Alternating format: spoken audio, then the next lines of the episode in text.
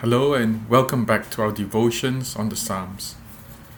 Today and for the next two weeks, as two sessions as well, I will um, reflect on Psalm 90. So for today, we will look at Psalm 90, verse 1 to 6. Next Tuesday, we will look at verse 7 to 12, and then we'll close with verse 13 to 17. So let's first look at the first six verses. Let's pray before we read this.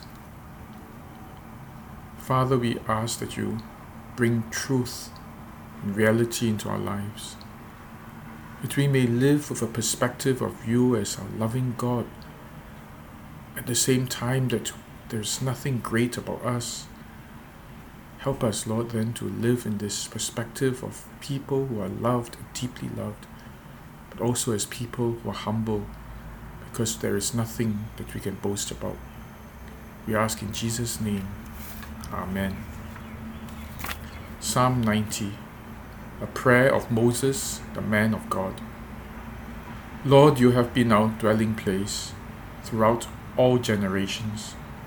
Before the mountains were born, or you brought forth the whole world, from everlasting to everlasting, you are God.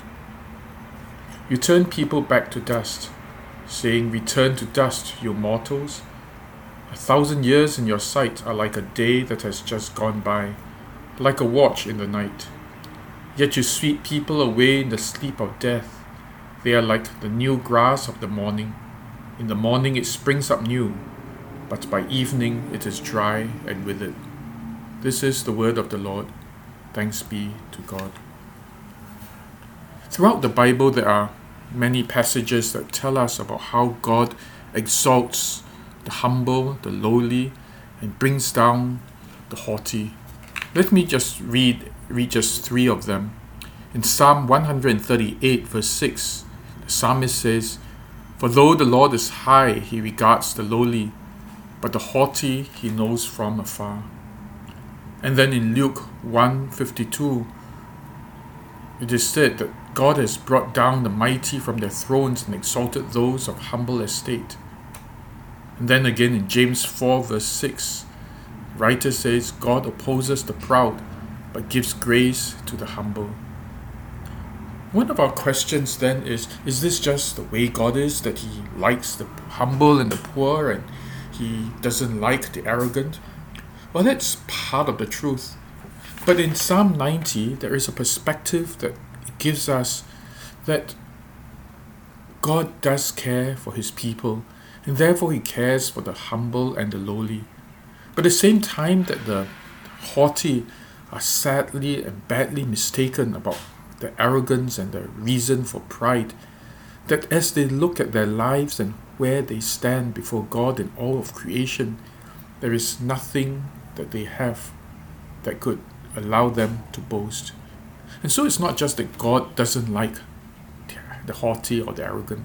It's simply that the haughty and the arrogant have failed to see realities in their lives, that their arrogance is sadly very misplaced.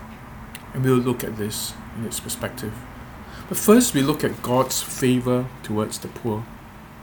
In verse 1, Moses says, Lord, you have been our dwelling place throughout all generations. Lord, you have been our dwelling place. What's a dwelling place? A dwelling place is a home. And what do you think of in a perfect home? First, you think of safety. When you are at home, you can shut the doors and you are you are safe from intruders, physical safety. You're safe from um, the weather, from intruders, from people who want to hurt you. There is a great sense of safety when you're at home. But there is also a sense of emotional safety when you're at home. That the people, after you've had a hard day of work and your boss has been screaming at you, that you go home and you find safety in the warmth of the home. And so the second thing that I can think of in a home is warmth. That's where there is love. That's where there is family togetherness. Home is where you find warmth and love.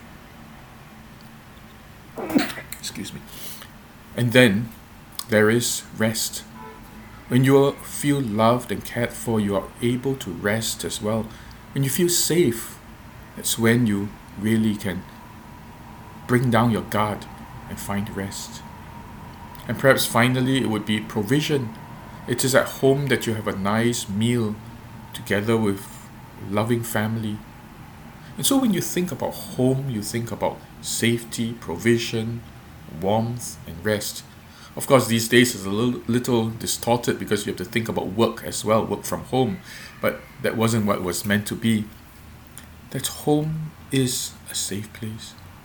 And so when Moses says, God, you are my home, it is that sense of safety and provision, of warmth, of rest.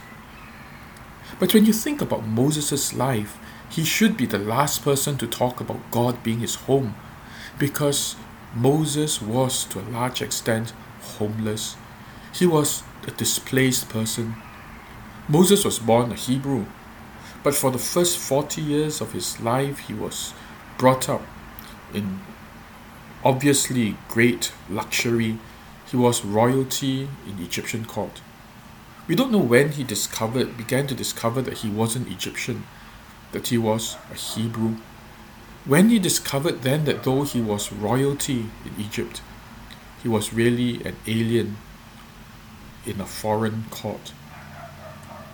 That must have caused him to feel like, although I am royalty and treated like royalty, I'm not really at home. And truth be told, then one day as he saw the Roman oppressors beat a man, a Hebrew. He went to defend the Hebrew and killed the Roman, uh, the Egyptian, sorry. He went to kill the Egyptian slave driver. For that, he became a fugitive. In the next 40 years, he spent in Midian, the wilderness in Midian. Maybe it was a peaceful life, but it wasn't home either. He was among a foreign people, living as a nomad in a tent that wasn't home as well. And then after that, he went back and took the, the Hebrews out of Egypt. For 40 years, they traveled in the wilderness, dry, arid place, moving every day. There was no home for him. And yet, Moses, as he wrote this psalm, and remember that he wasn't settled in the promised land, although he saw the promised land from afar, he never reached never touched the promised land. But as he looked back at his life, he realized that though he was a displaced person, though he was a homeless person, God was his home.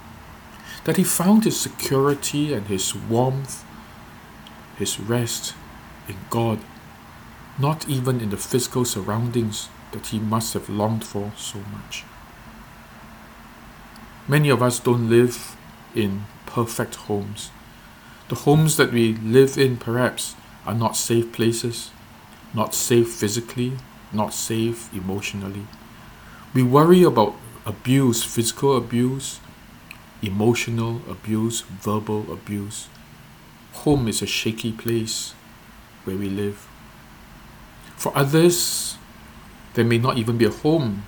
There may be homeless people they may be displaced people far from their countries.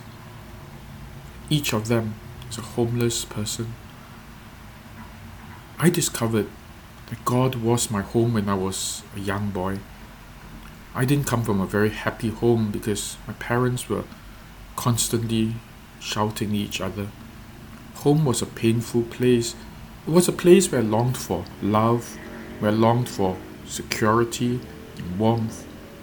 Sometimes I found it, sometimes I didn't.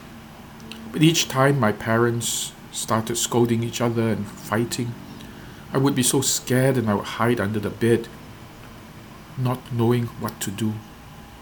It was in those days that I discovered that I could talk to God, that God was safety for me.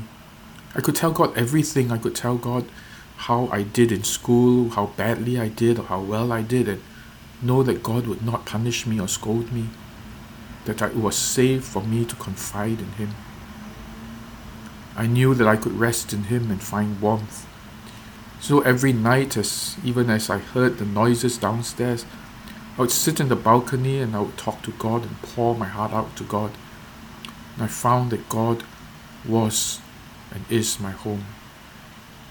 And so, for each of you who doesn't feel safe in your homes, know that just as Moses discovered, though he was physically homeless, God is his home.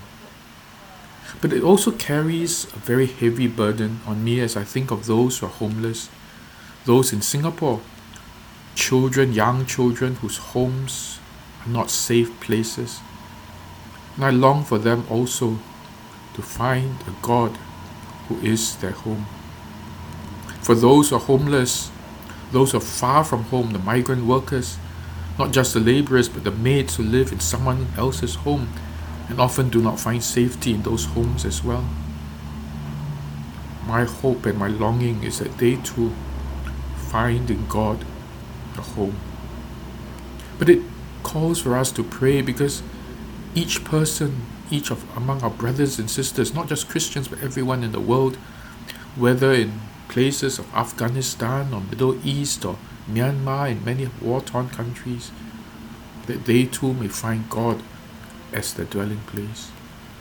Because God indeed is our home.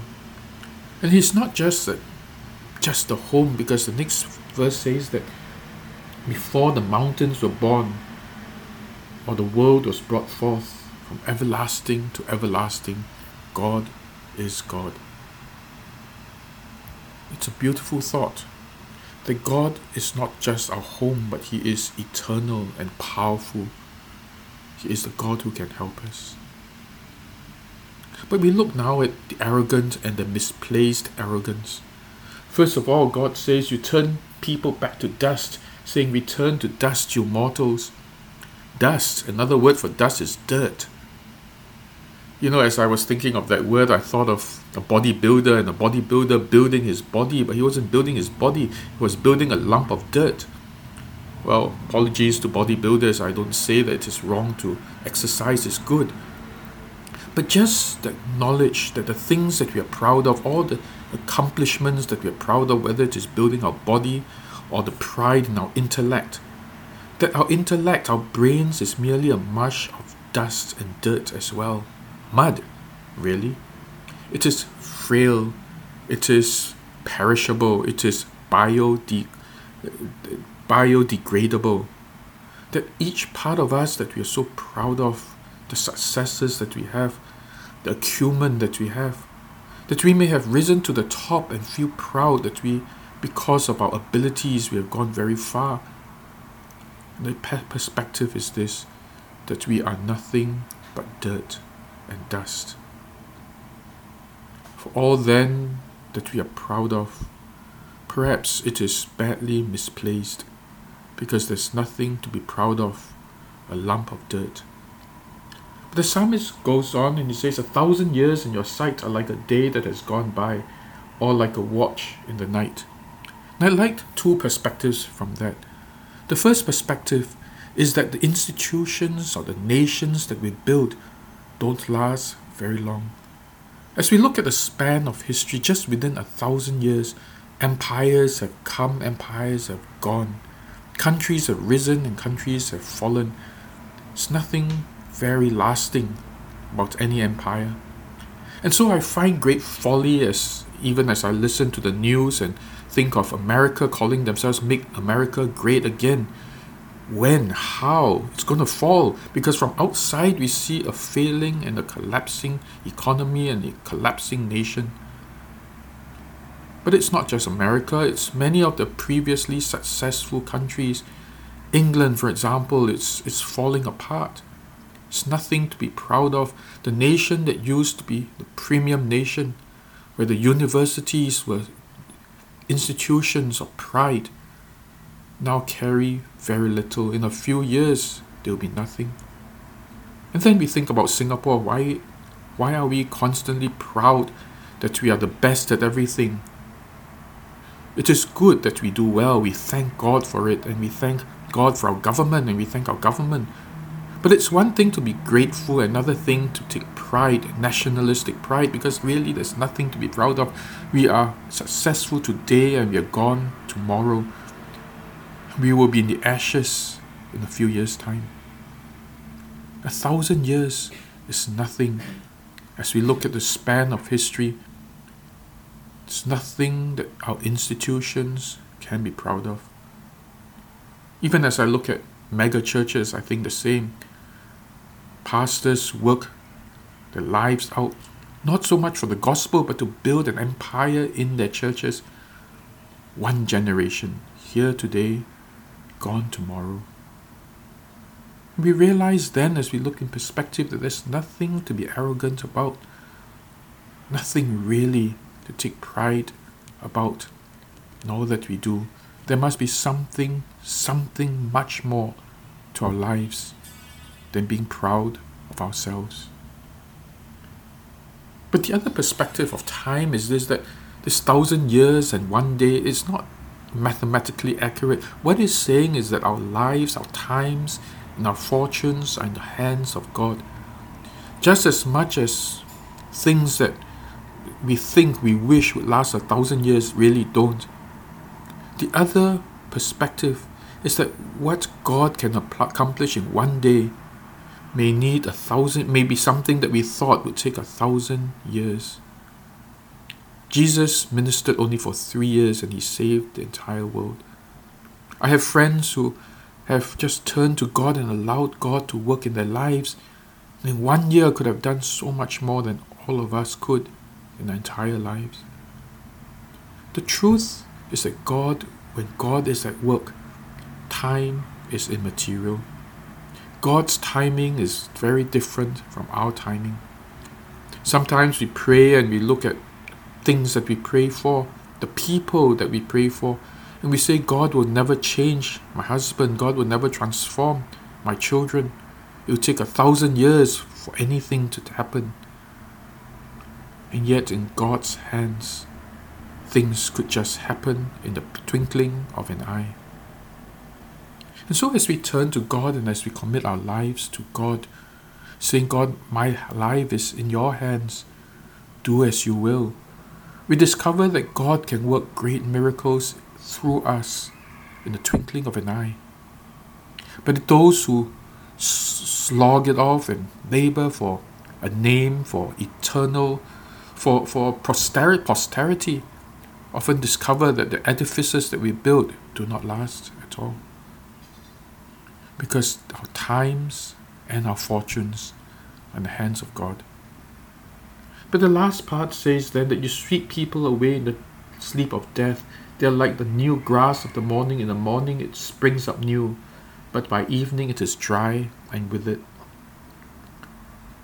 It is a realization that there is beauty in each of us. We are like the new grass that springs up, and that beauty has a purpose. It feeds others, it brings joy and beauty to others.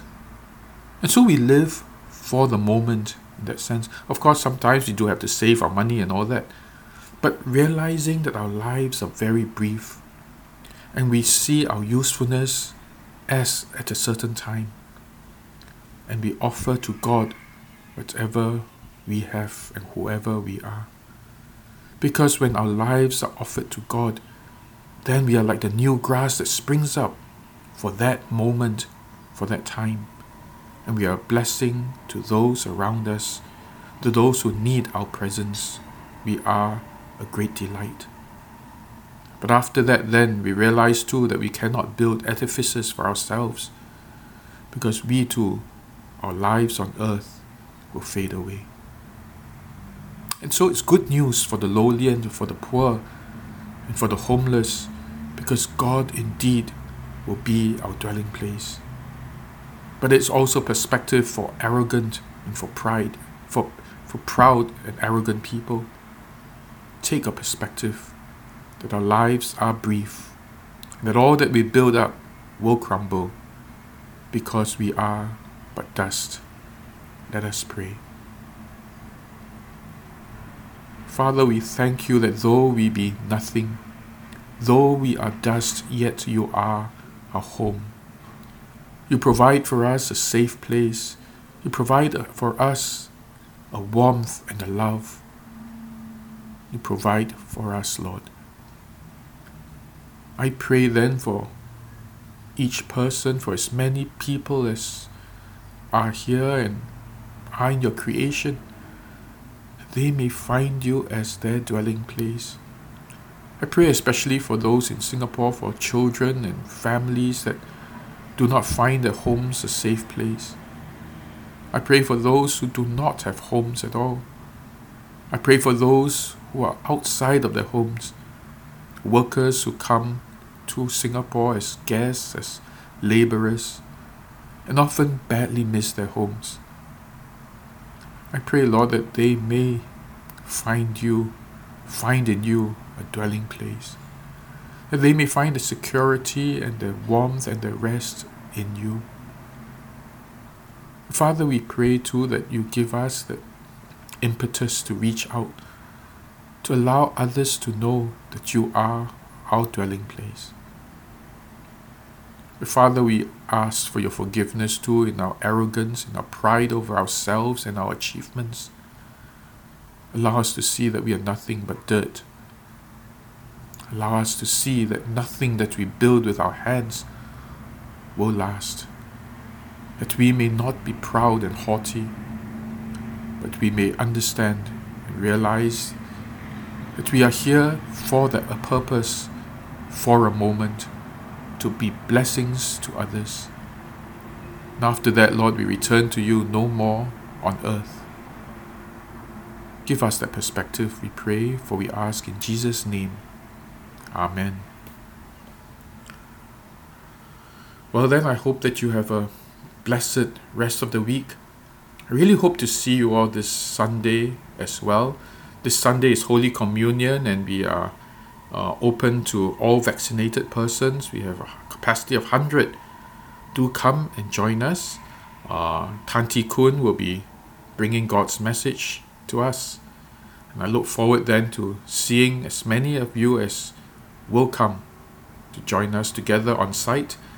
But for those who are more vulnerable, to stay home and join us also online. So God bless you all and goodbye.